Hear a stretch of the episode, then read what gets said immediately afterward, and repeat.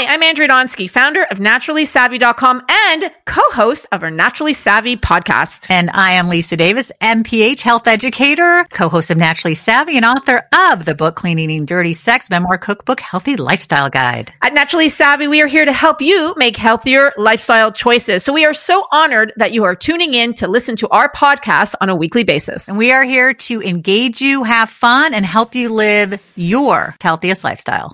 Now, on to the show. How well hydrated are you? Did you know the moment you experience thirst, you're already dehydrated? Dehydration can lead to a dip in both your physical and cognitive abilities. Stay ahead of the game and try out our friends over at SOS Hydration. SOS is a balanced electrolyte mix that helps you hydrate at three times the rate of water alone. Doctor formulated SOS is an oral rehydration solution as effective as an IV drip.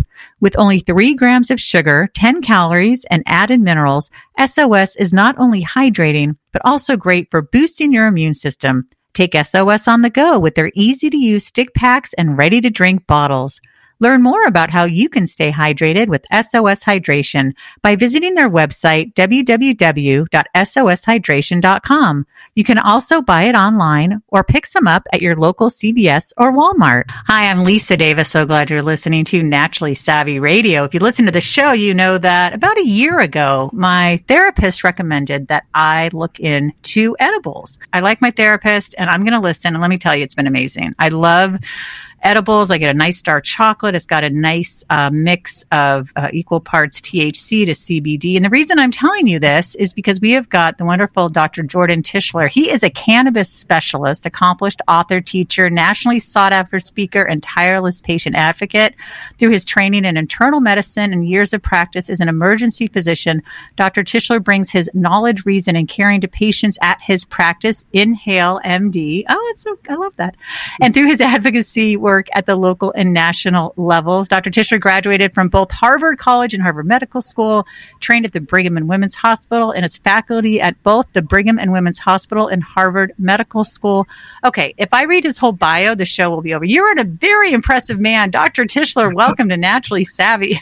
Thanks for having me. I um I always tell people, you know, if you go to Harvard three times in a row, which I did, um, then then we call you Preparation H. When did you first get interested in cannabis? Uh, that was a while ago. Um, you know, I was practicing as an emergency room doc for the VA, which I did for a total of about 15 years. And um, back, you know, in 2012, when Massachusetts started thinking, it was actually 2011, when we were starting to think about um, cannabis as a medicine, as a as a as a ballot referendum, that sort of led me to this aha moment. You know, I'd seen so many veterans whose lives had really been harmed by various substances. And let me say that on the top 10 list, that's really alcohol, one through nine. Um, right. And, you know, obviously alcohol is freely available for better or for worse, um, but it really can be remarkably harmful. Um, that sort of led me to that moment where I said, you know, I've seen a bunch of guys who have cannabis use disorder or the equivalent on on their problem list, but I've actually never seen anybody sick from this stuff. You know, and if I'm seeing so many people who are sick from these other substances, this has got to be kind of different somehow. Um, and that led me to thinking, well, you know, if there's really some evidence that this could be useful as a medicine, maybe I should find out about it. And that sort of sent me scurrying off into the literature. Um, and you know, politically, it's very common to say, "Oh, there's no data, there's no science, it's just the potheads, whatever." Um, so when I got to PubMed, which is the database of all the science, and I saw at the time that there were 23,000 studies, I went, "What do you mean there's no data? How am I going to how am I going to wrap my head around 23,000 studies?" Wow. And then, you know, 10 years later, we're looking at 35,000 studies. Um, and and so you know there's voluminous data and the real issue becomes how am i supposed to make sense of this um, and so it took me several years of pun intended weeding through this to figure out. I mean, because you know the problem is that there's bad studies and there's biased studies and there's studies that are funded specifically for the purpose of supporting the the, the prohibition and all of that stuff. So you kind of really have to read through this stuff very carefully. In fact, there was a, a guy down at Yale who did a lot of these studies, and I came to recognize his name because he would pop up on all these studies, and these studies would sort of like, we have this idea that cannabis can be bad for you. Here's why. Here's the study that we did. Oh, if found we found that cannabis is not bad for you, but in our conclusion is cannabis is still bad for you. It's so frustrating. You know these people and their bent as opposed to the science, um, and and that helps you put these things in context. Thankfully, I think the research has really come a long way in the last 10 years in terms of trying to get some of that bias under control. Um, we have other problems. We and we've now had you know this spate of what you could call ecological studies. They're sort of very descriptive. You ask a bunch of people uh, to download an app and say I smoked some weed and I used it for these purposes and it did X, Y, or Z for me, and that's all lovely, but it really isn't data. Um, it, it really is just a collection of stories and um, you know, another expression that gets said is anecdotal evidence. And I think that's sort of like jumbo shrimp, right? I mean, anecdotes are great. They're stories, but they're not data and they're not really evidence. They're the beginning of a hypothesis. Oh, I've heard that a thousand people tell me that cannabis is good for their anxiety. Does that prove that cannabis is good for anxiety? No. It tells me that I should look into this in a more rigorous fashion. And, uh, and I think we've got to actually, frankly, too many studies now of that kind of um, uh, high level, not very rigorous order. Um, and and what we really need is much more detailed studies that get into things like you know uh, prospective randomized double blind control trials. And, and those are hard to do. They're very expensive and they require really they require governmental funding uh, as well as permission in the current sta- status. Um, and that's hard to come by. You know, the government is really not interested at the moment in putting money behind this research. You know, I, am wondering with the 23,000 articles that you weeded through, I love that. That was very funny. I love a good play on words.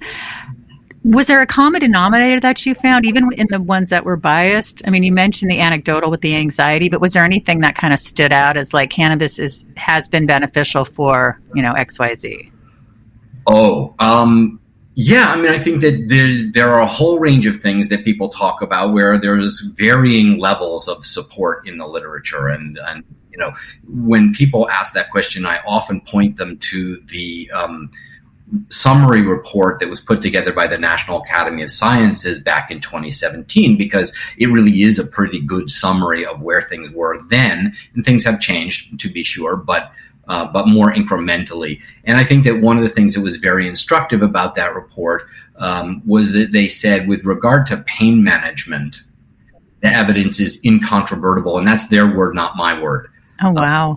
And so that was the first time that a government sanctioned body had come along and said, there's no no point in debating this any longer, right? I mean, it's the first governmental body that said that that flies in the face of the criteria for Schedule One placement, which says there's no accepted use, right? So we have the government telling the government, but there are accepted uses, and then they get into sort of um, other uh, illnesses and diagnoses like anxiety and depression and PTSD and stuff like that, where the evidence isn't quite as robust, but they were clever and not biased about it, and they simply you know enumerated where we had good evidence and where the evidence needed to be.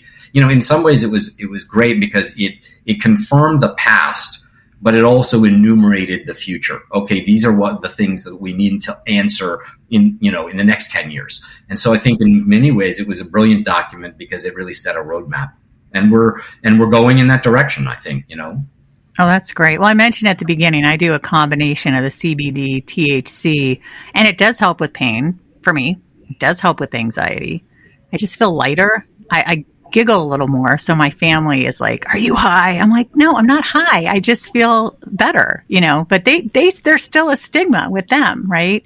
And it's it's frustrating, you know, for my husband and my 17 year old daughter. My daughter is all about the rules. So I'm like, honey, it's legal. Like for in her mind, it's like, yeah, but at health class they said marijuana is bad. I said, yeah, for teenagers, right? And is that true? Is it, isn't it? Don't you need to be a certain age because of your brain development? Or no, I think that there's um, a fair bit of evidence that um, that there are several reasons why teenagers and even sort of young adults should.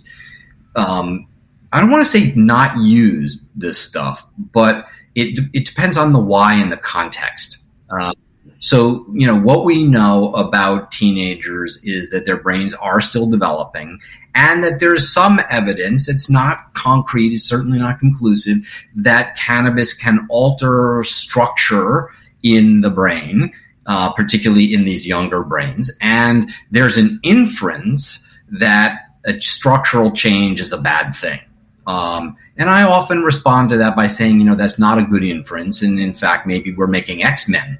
Um, you know, maybe it's a positive. When we look at sort of much more, um, I think, helpful studies like the New Zealand study, which looks not at brain changes, but sort of life outcomes, you know, and these are not in patients, these are in, in young recreational users. But we've now got 40, 50 years of data saying that those people didn't end up on Skid Row, that they right. appeared to follow their natural life trajectory. That is to say, some of them did become rocket scientists, most of them didn't. Then again, most people don't become rocket scientists anyhow. So, you know, there's that. Uh, I think that that's particularly helpful.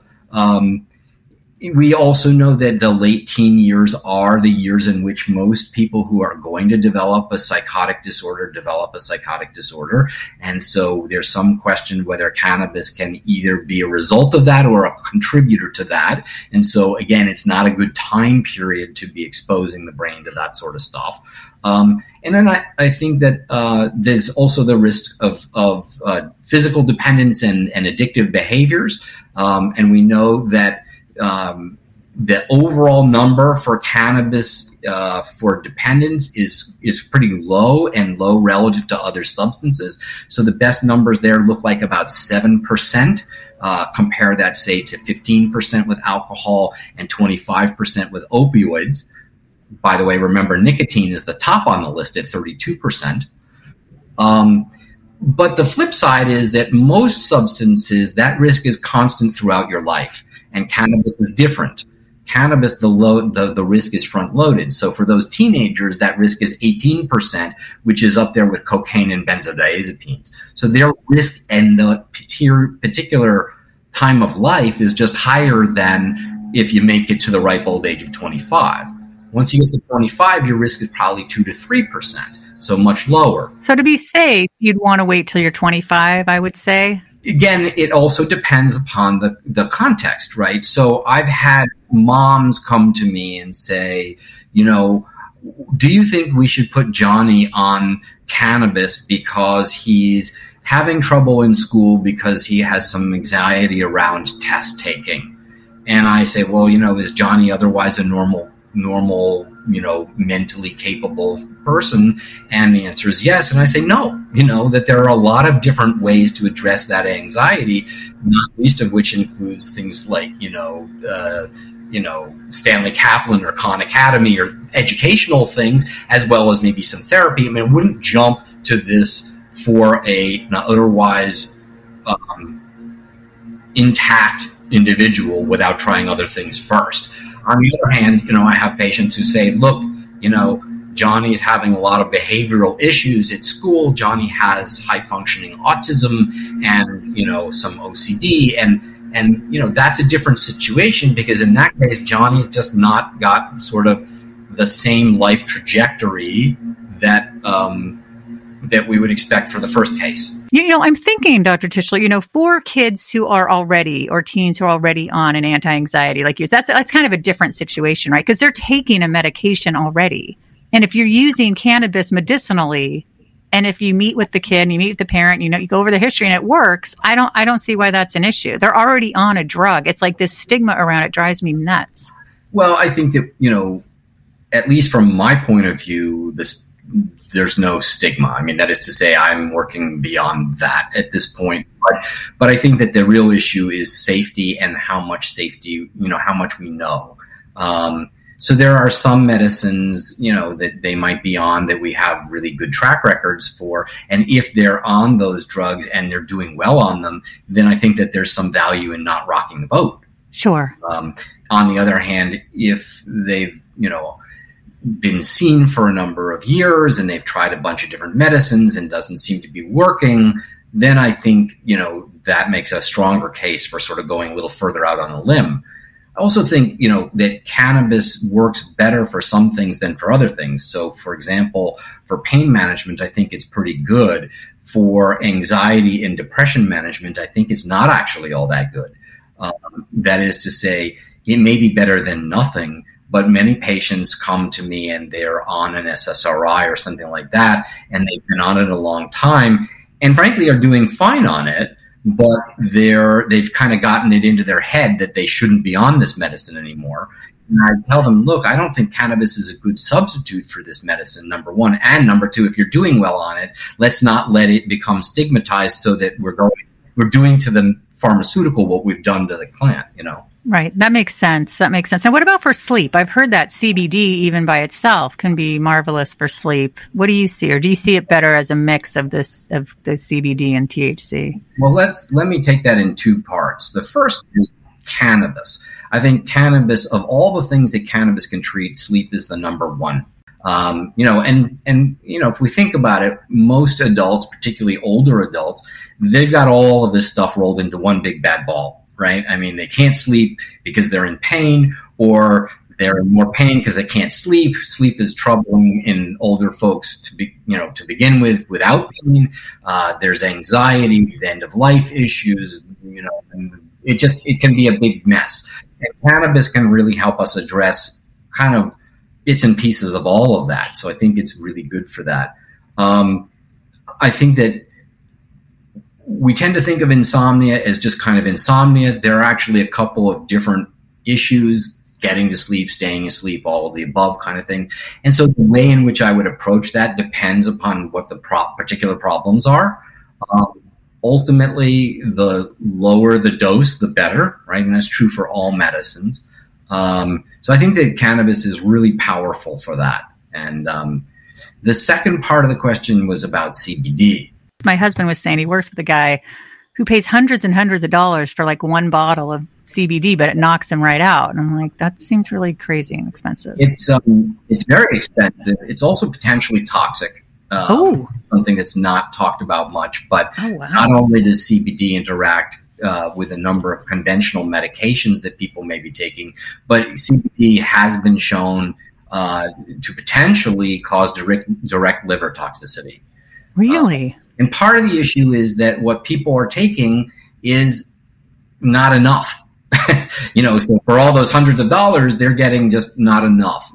We have um, very little human data to suggest that CBD is effective. What little data that we do have suggests that in order for it to be effective, you need to use hundreds of milligrams a day, like 400 to 700 milligrams a day, which nobody is doing. So, all those people out there who are saying, oh, how wonderful CBD is for them, generally speaking, are just getting a placebo, an expensive placebo as well. Um, so, it, CBD is one of these stories that I think that people are very excited about. The sellers like to sell it because people sort of imbue it with whatever they need. Um, and I think scientists are excited about it because it doesn't cause intoxication. Why that's so important is a little beyond me. There's mountains of data, as we've talked about, for for THC, uh, for treating all of those things that we've talked about. And what really happened starting maybe three, four, five years ago is that people figured out that they could sell CBD more easily than THC. And so everyone started talking about CBD, treating all the things that we had evidence for THC. But there's really no evidence for CBD at this point. Um, even the few anxiety studies were all stage fright. Well, stage fright doesn't have anything in common with garden variety anxiety um, and was only given once, right? So here, take this pill and go give your talk. Um, that's not that's not the right situation. Um, so when people come to me to ask about CBD, look, this is what I tell them. I think that CBD may very well at some point become a useful medication, but right now there's just not enough evidence to support it. And there are some pretty significant concerns about using it. And I don't recommend it at this point. Okay. So when I go to the dispenser, the legal dispensary in mm-hmm. Massachusetts, uh, the one I go to is called CNA. I like it. They're veteran owned and they're awesome. Anyway, and I get the 70% Ecuadorian dark chocolate, which is great because I don't like to eat sugar that much. And it's got the CBD and the THC combination. Are you saying that's not good because it has the CBD? Or maybe what I should have asked is what is, I thought cannabis was a kind of contains both things. So if you can kind of break down cannabis and then break down, should I just be getting my edibles with just THC? So, so to answer your question, so cannabis naturally produces a whole range of chemicals. THC is the most predominant one, uh, and CBD is is the next predominant one. But they're miles different, meaning there may be a fair amount of THC and very, very little CBD. Our our hypothesis at the moment, this is not proven one iota, is that the CBD and some of these other chemicals maybe help the THC work in a way that is in keeping with our expectations of what cannabis does for us.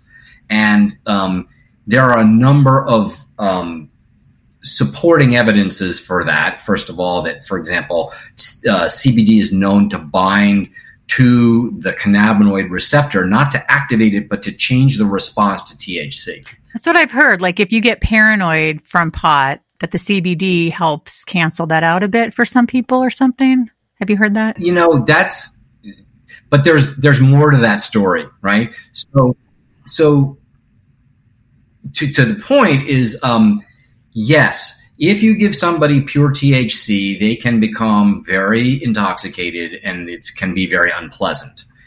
If you give them a small amount of CBD with that, you get a much more cannabis like response, which is you get intoxicated, but it's not quite so over the top and unpleasant.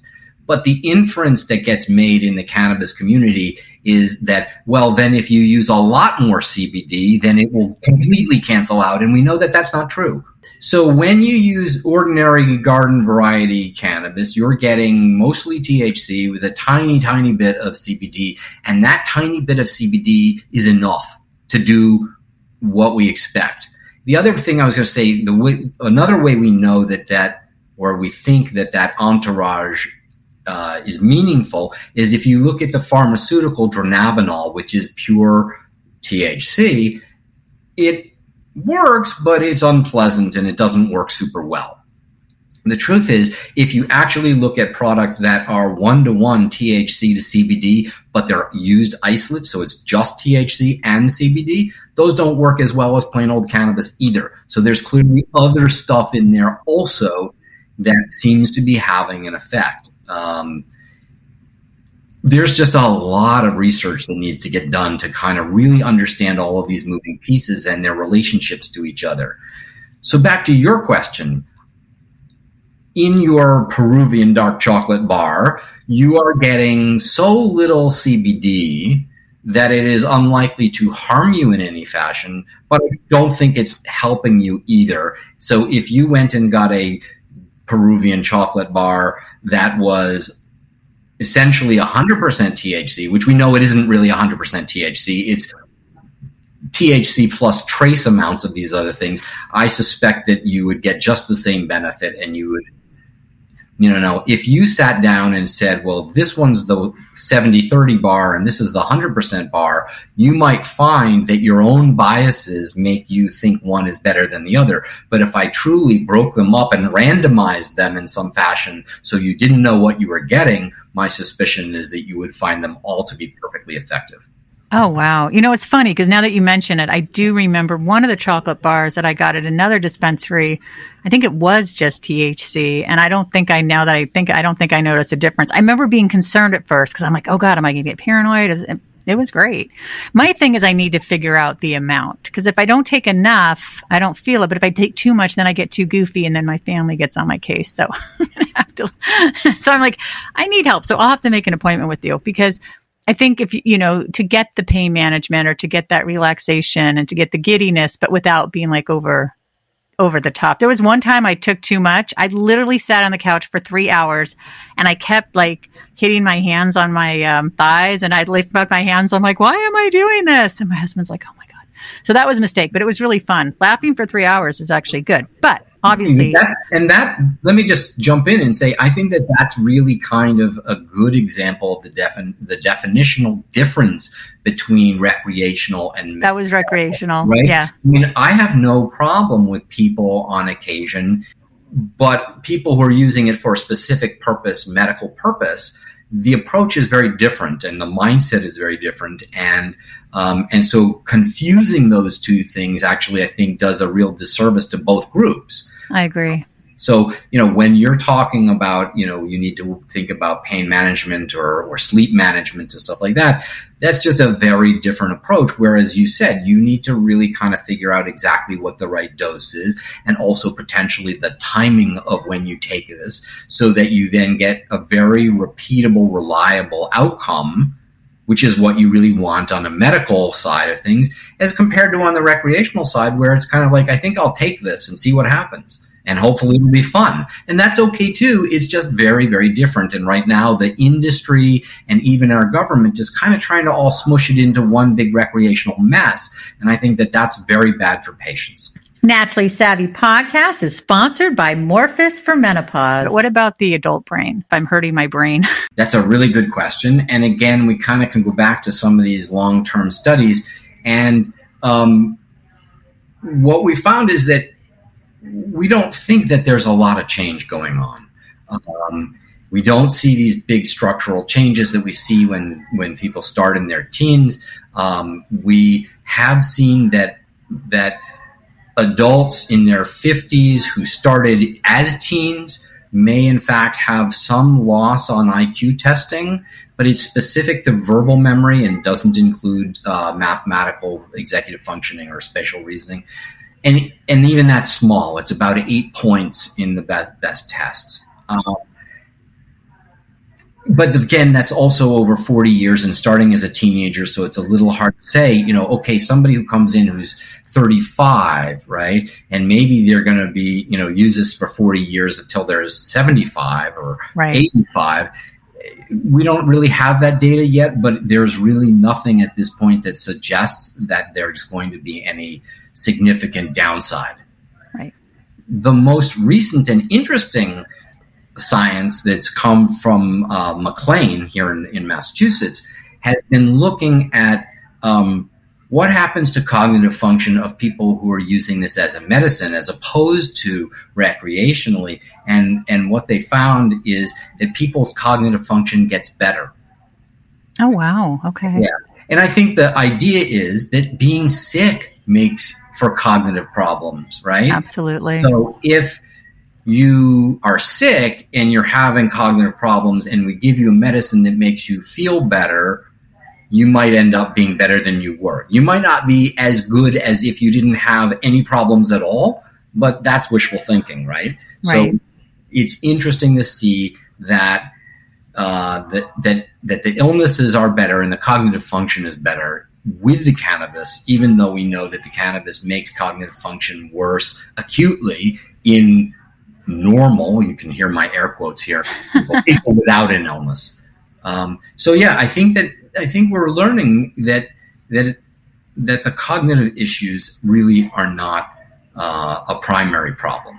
Oh, that's good to know. Okay, now I mentioned at the beginning of the interview that I don't like to smoke I don't like the feeling of it in my lungs. But I, I'm wondering if it's easier to get the right dose through smoking or can you use someone like me who really doesn't want to smoke can can you get that with an edible or a tincture or a gummy or something you can talk to us about that sure. So here's what i think. First of all let's start with smoking.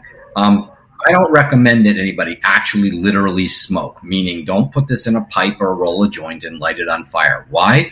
Because smoke isn't very good for us. Now, we've got some evidence that suggests that cannabis smoke isn't as bad as tobacco smoke, but we have better options for inhalation. And so, um, and so we talk about vaporization. Now, vaporization actually breaks down into two separate categories little oil pens that people call vaporizers, those are not actually vaporizers. Those are little combustion engines. And so I recommend to everyone that they stay away from those things. They're terrible. Um, we have these other machines that are a little bit larger and a little bit less, you know, sexy looking, but you put the you put ground up cannabis in them. But the thing that actually makes them different is they've got a little computer that's measuring the temperature and keeping it constant. And so what we want to do is we want to vaporize the cannabis flower at 350 degrees Fahrenheit because that's the temperature at which we get all the medicine, but we're not burning anything and we're not getting any toxins. We want to use the right kind of device so that we're doing this safely. Now, that's an explanation of how you do inhalation, but let's talk about why you use it. People tend to think, and you kind of said this sort of, is that people have a preference for which way they feel comfortable doing things. And I would argue from a medical point of view that that's not the way to make the choice. That the choice should be made based on what kind of illness we're treating and which approach to cannabis treats it best. Uh-huh. So, yes. The thing about inhalation is that it's rapid in its onset, works in, say, 10 to 15 minutes it's also relatively short in its duration of action, meaning it wears off in about three or four hours.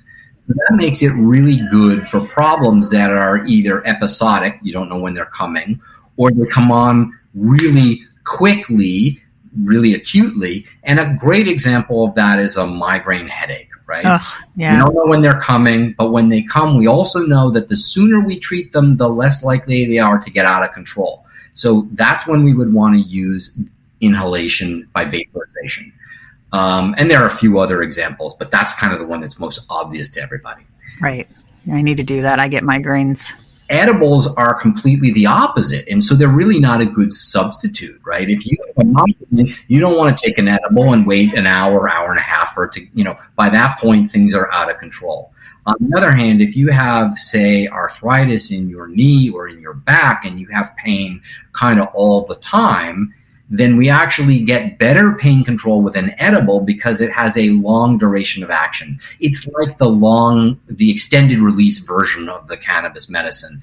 We know from studies in pain management in general that short acting medicines in that situation actually can make pain worse because our brains learn to anticipate when it wears off and the pain comes back worse. So something that is a long acting form gets better results. We actually use less of the active ingredient per day, which means that our risk of developing dependence is also lower too. So it's really not a like, what do I want to take question and really what is wrong with me and what is the best medicine. Okay, that makes a lot of sense. Now, when I think of the word vaporizing, I think of vaping, which is unhealthy, but is that because it's full of crap when people are just vaping like nicotine and, and artificial crap, whatever it is. I don't know. So explain that to us. Well, you know, I think you have to go back to, to what do we mean, right? So vaporization really means that we're converting some sort of a liquid usually into a gas that we can then inhale. So we can do that with nicotine. Um, and for a lot of these substances like nicotine, we also then have to put it in some sort of a liquid to put it into the device. And those liquids can actually be bad for us too. Okay. So, um, and, and, you know, and we saw that with the vape crisis from a few years ago, where people were putting vitamin E in the liquid, thinking that it was going to be harmless. But if they had asked me, I could have told them this was going to be a good thing. Um, so you know, it depends on what what the active ingredients are, and also what the inact supposedly inactive ingredients are. Um, I think the key here is like, you know, what is coming out of the end of the device? Um, with those oil pens, like people call them vapes, I try to call them oil pens to make the, the distinction between that and the true vaporizer. Ah, okay. The the oil pens are basically dumb devices. They they have the oil and they have a battery and then they have a heating element. So we don't really know what temperature they're they're operating at. Even the ones like um, there are some out there that that sort of let you set the temperature, but they're estimating the temperature. They're not actually measuring it, and the estimates can be very inaccurate if you're using sort of multiple puffs or hits at a time.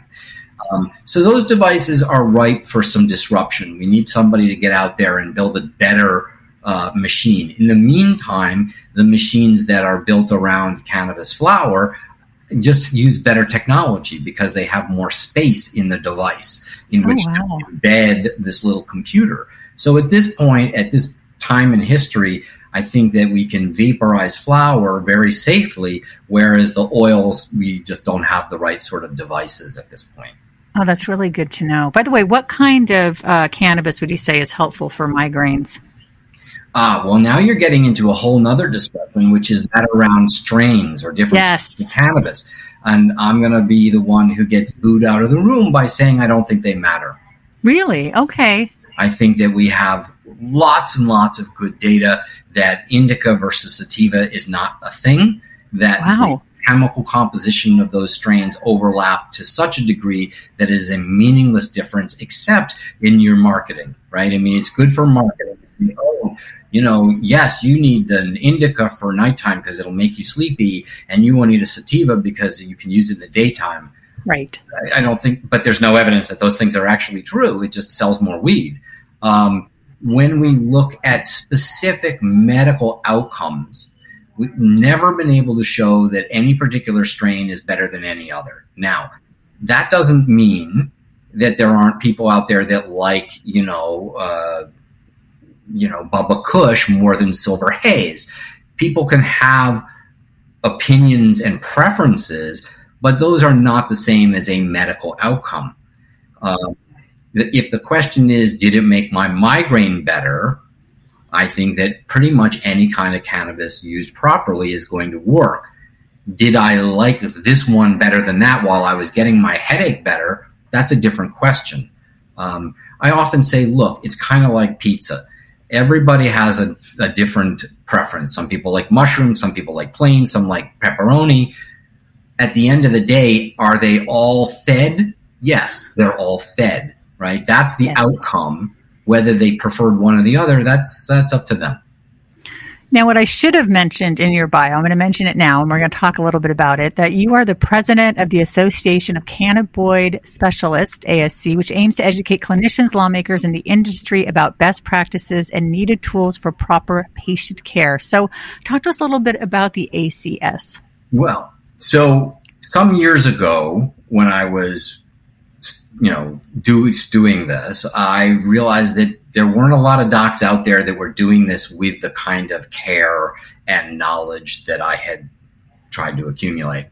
Um, and that made me upset, made me sad.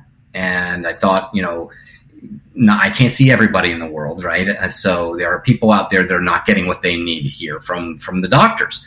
Um, so I started this organization, and the goals of the organization really were to educate the doctors who are doing this kind of medicine so that not only do they know what they're doing, but they also understand or are reintroduced to the idea of the ethics of medicine, of taking care of people, and not just giving out cards willy nilly, because that's really not helping people. Um, and then it morphed a little bit to also include educating other clinicians who don't do this, people we who are on the front lines, because those are the people who need to understand that what this is good for so that they can refer their patients to us as specialists. Um, and then it morphed a little bit further to be focused on lawmakers because the reality here is that the way we handle medical cannabis, not just in Massachusetts, but in all of the states that have it, is really a little cuckoo and it makes it very hard for me as a physician to take care of my patients. You know, if I were writing a prescription for a blood pressure medicine or for an opioid, and then the patient took that prescription down to the CVS, there wouldn't be somebody at CVS that was trying to sell them a chocolate bar instead, right?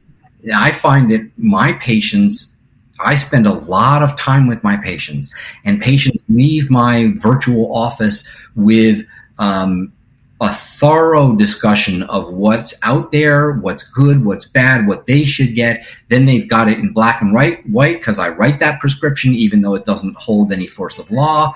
And so they've got all of this uh, background to help them manage going into a dispensary and still the vast majority of them come home with the wrong stuff and then they ask me why isn't it working? And i have to say well what are you using? And then they say well this that and the other thing. I say well this that and the other thing isn't what i suggested that you use. How about you try that? Oh doctor that works so much better thank you. You know like but there's this there's this problem we have that between my office and they're taking the medicine there's this other group of folk whose financial incentive is to sell more product and often to derail the medical treatment plan. And I'm not oh, wow. doing it maliciously, but that's kind of the culture that, of expectation at this point. So at the dispensaries, you're saying that they're leading them to get different products, maybe more expensive products, or saying, oh, this one's better different products, more products, different types of products. I mean, I've had patients I send in for, you know, get an eighth of an ounce of cannabis flower and they come home with that. And then they come home also with a big ball of keef, you know, a big container of keef. And then they sprinkle the keef liberally on their cannabis flower. And then they call me up and say, Doc, I feel sick. What's going on? What is keef, by the way? Oh, keef is the, um, is the, uh, sort of dust, if you will. It's part of the plant that contains the cannabinoid medicines that you can remove from the actual plant material by rubbing or other means of. Of, um, and if you take that keef and you squish it, you get a sort of solid uh, stuff that's hashish. So they feel sick when that's sprinkled on, and they're like, "What's going on?" Yeah, because I sent them to get some stuff that was sort of 15 to 20% THC. But when you add this keef, which is about 50% THC, now you're looking at something that's three to four times more potent than what I had suggested to them. Oh my god! First, they're getting their butts kicked. That's just the nature of things. But if the if this had been handled through a prescription, so I had written a prescription that said, you know, go get a 15 to 20 percent strain, and I want you to take two puffs at bedtime then that wouldn't happen, right? right. Wouldn't be able to be sold the keef, which then kind of derails everything and makes them sick. Um, and you know, this is the way it works in the pharmacy world, right? Is if I write a prescription, then that's what gets sold to them. And you know, uh, I'm not perfect. We all make mistakes, or sometimes this what we write isn't available, or whatever. And then the pharmacist, who's very well trained to know when things are right and when they're not, um, gives me a call and says, Doc, did you mean this? And I say, Oh, you know what? So sorry, let's rewrite this this way. Or I say, Yes, actually, you know, I didn't lose my mind. I did mean that. It's a little unusual, but there's a, here, here's the reason why we're doing it that way. And that kind of a bi-directional collegial relationship is brilliant and, and I love it. Um, we don't get anything like that with the dispensaries at this time. In fact, every one of my patients goes home, as I mentioned, with a written prescription. And at the top of that prescription, in a big red letters in a big red box, it says, Dear Patient Service Advocate, aka Bud Tender, please do not change the patient's pay, uh, treatment plan. If you have questions, here's my phone number. Wow. Do you want to know how many phone calls I've gotten in the last 10 years? Zero big fat zero, right? That is sick. Oh my gosh. That is terrible to hear. Well, let me tell you something. Everybody listening, I'm going to be making an appointment with you for myself because I want to get on the right dose and everything. And I am going to be very clear with them. This is what I want. Don't try to give me anything else. This is it. So I will be that patient because I don't understand though. If, if someone's coming to see you and they're spending the time and they're spending the money and you're a medical doctor and you're the expert, why are they going? I don't understand why they wouldn't just fill it the way you said to. I think what you just said makes a lot of sense.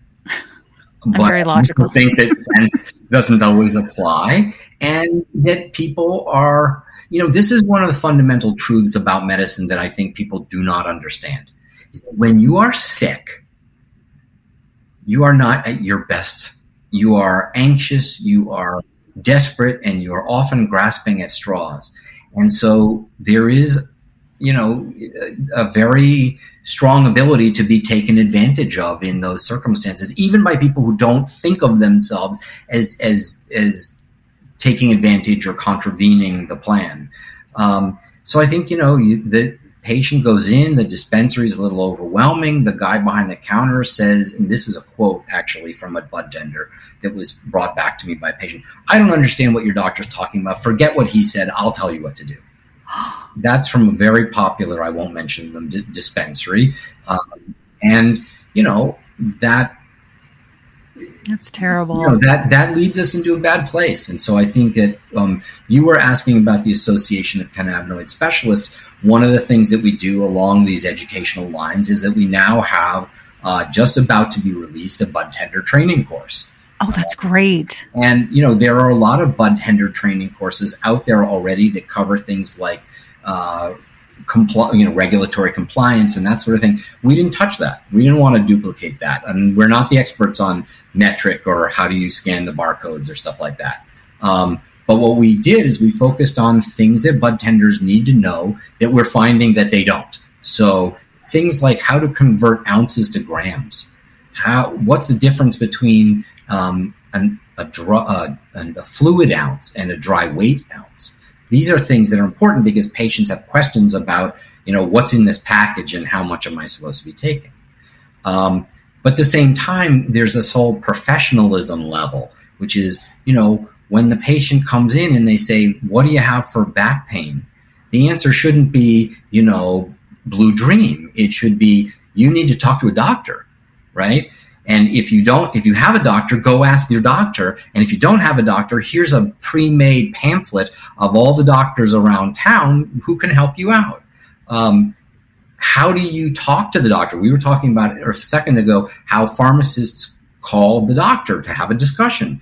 They're taught how to do that, right? It's not that they were born knowing this or, or to do it. So this bud tender training course talks about these are the circumstances where you'd want to talk to the doctor. And these are the items of information that you should have ahead of time so that you can have a fruitful conversation with the doctor. Things like the patient's name and date of birth. What what was what what is it that um, you are concerned about about the treatment plan? Um, who are you? Where are you calling from? How do I call you back when you in, invariably get my voicemail? You know, all of those sorts of things. Uh, that again, as the pharmacist, this is part of their training, but the bud tenders aren't getting any of that. Now, I've asked so many questions because this is such an interesting topic for me, and I'm super excited to make an appointment with you. Now, do you have to be in Massachusetts to make an appointment with you? No, um, oh, not great. at all. In fact, I see people the world over. Um, but obviously, I can't write cards the world over, so it's something where where you know somebody wants to see me from outside Massachusetts, they need to be aware that you know this becomes um, care but not prescribing essentially. Okay. um, and so in other in other states we've had patients where you know they essentially get their medical care through us but then they go down to the to the local pot doc who will give them a card and then they get the card. Uh, but we do the you know advising and and, and guiding and that sort of thing. Uh, we can write in new hampshire uh, we can write in rhode island we can write in vermont. Um, so we've got most of new england covered. Um, but generally when you get further afield then we can't do that Sure. Okay. Well, that's good. But you could talk to somebody in California and give oh, them the idea of what they need, and then they could go to the because they're legal there, right? They can go to their dispensaries and and be tough and say, no, don't change this. This is what I want. In the recreational um, shops, the problem really is that that a lot of the products aren't particularly medically appropriate. So, like you know, you go to the, to the pot shop and they start saying, "You wouldn't you like this, you know, cannabis seltzer?"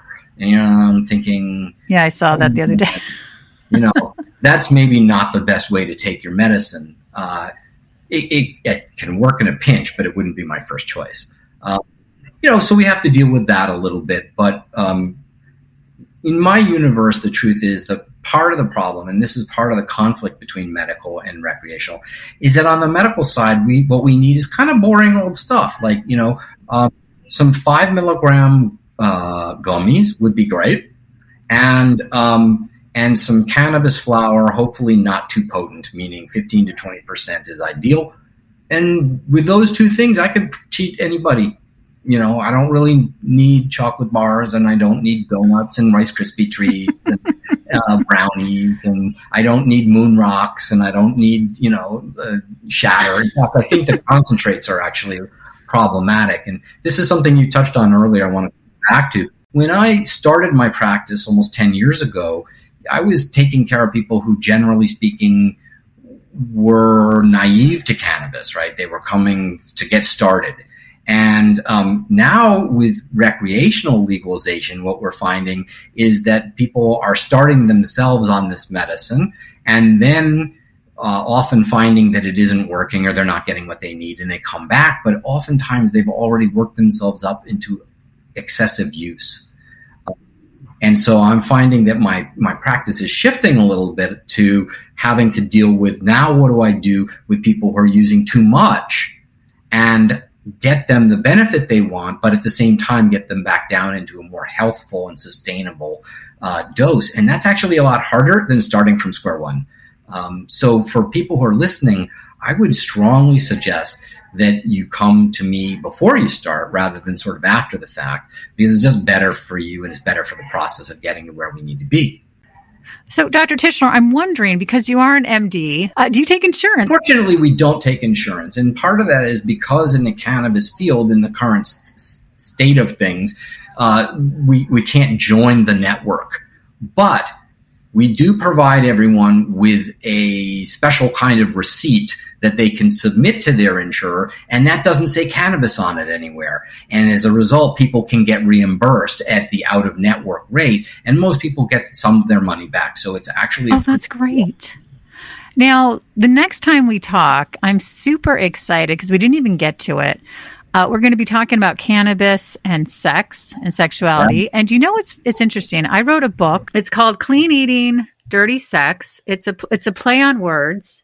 It has to do with, you know, having a healthier sex life through exercise, food, communication with your partner, self-care. It's really really good. It's also a cookbook and it's a memoir. Oh. And it is killing me that this was before uh, you know, I was aware about cannabis. And I have to say, um, very open on the show. some self pleasuring when you're in under that state is quite lovely. I'll just leave it at that. At any rate, that's absolutely right. it's unbelievable. You are welcome back anytime. Was there anything else you wanted to share about the ACS? Because I know I asked so many other questions, but I want to make sure you get to you know tell us what you wanted to tell us. Well, you know, one of the things that we're all um, looking at at the moment is, as you know, uh, Senator Schumer introduced a legalization bill in the Senate a couple weeks back. Yes, um, and that bill is very interesting interesting because it does a lot for the industry and it tries to do some stuff for uh, communities of color. Um, and those things are okay. But what it really doesn't do is it doesn't contemplate medical at all.